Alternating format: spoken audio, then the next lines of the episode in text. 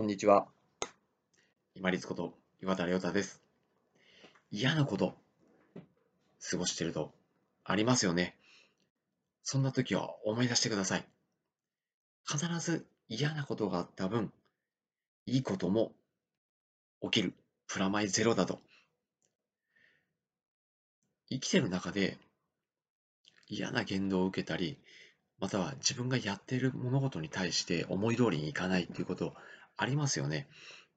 けれども、山あり、人生山あり谷ありっていうように、総じて大概、こうプラスマイナスゼロのところに戻ろうとするんじゃないかなと私は思っています。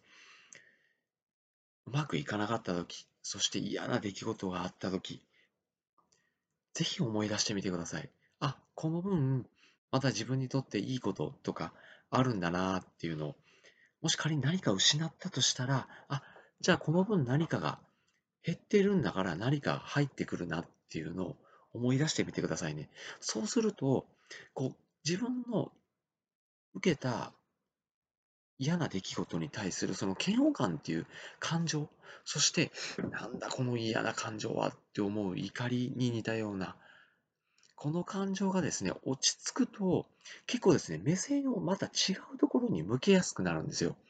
人間って、こう、怒っている状況だと、どうしてもですね、そこにこう集中しちゃうんですよね。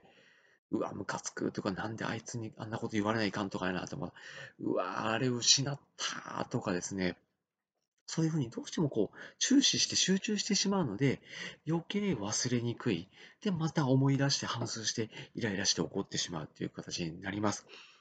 嫌な出来事があったり、失った、悲しいと思った時は、思い出してください。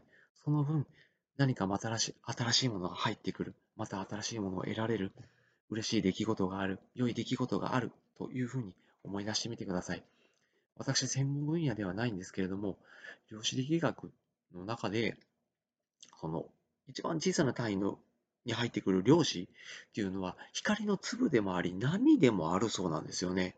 この波って、結局は、これ私の解釈ですけど、この真ん中に戻っていこうとする形なんだろうなと思ってるんですよ。そうしたら、山あり谷あり、谷があったら山がある。嫌なことがあったら戻ってくると思っています。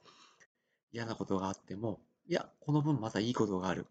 また何かを得られると思って気持ちを切り替えて自分ができること、そして今生きていること、そして今目の前にある面白おかしいことにしっかり目を向けて毎日楽しく過ごしてまいりましょう。時間は有限です。嫌なことに感情的に引きずられるともったいないですよ。本日もご清聴いただきましてありがとうございました。皆様にとって一日良い日となりますように。これにて失礼いたします。